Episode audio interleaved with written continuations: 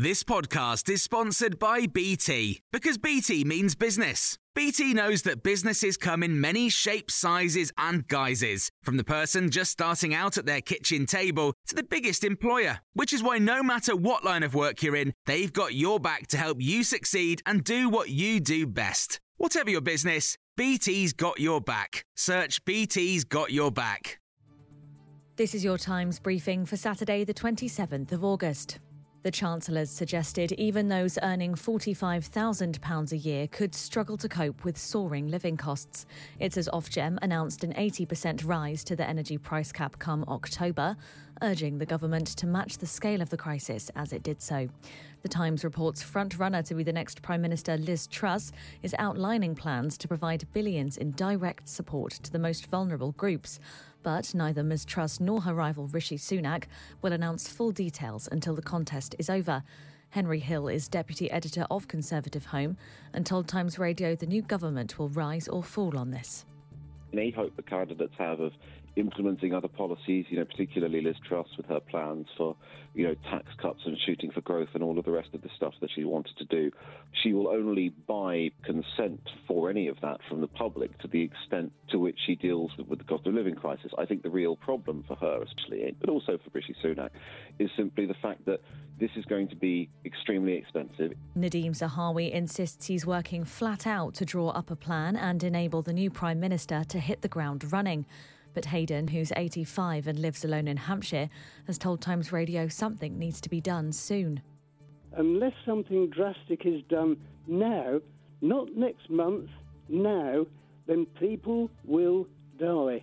And they will. And the death certificate will probably have pneumonia, heart attack, possibly even hypothermia or malnutrition.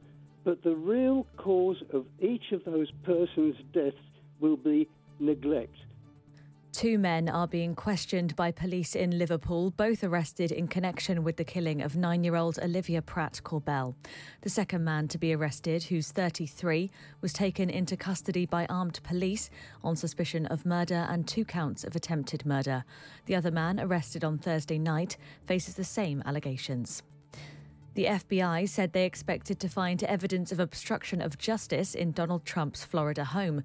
Court papers show the former president took 11 sets of classified records when he left office, including some labeled top secret, which could threaten national security if exposed.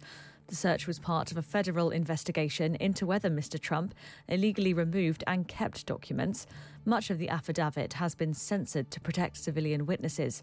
Sarah Baxter is director of the Marie Colvin Center for International Reporting and told Times Radio there could be a black mark against him. The truth is, it looks like there's a case for prosecuting Donald Trump. The New York Times has come out and bluntly said Donald Trump must be prosecuted because otherwise it sends an appalling signal that presidents are above the law.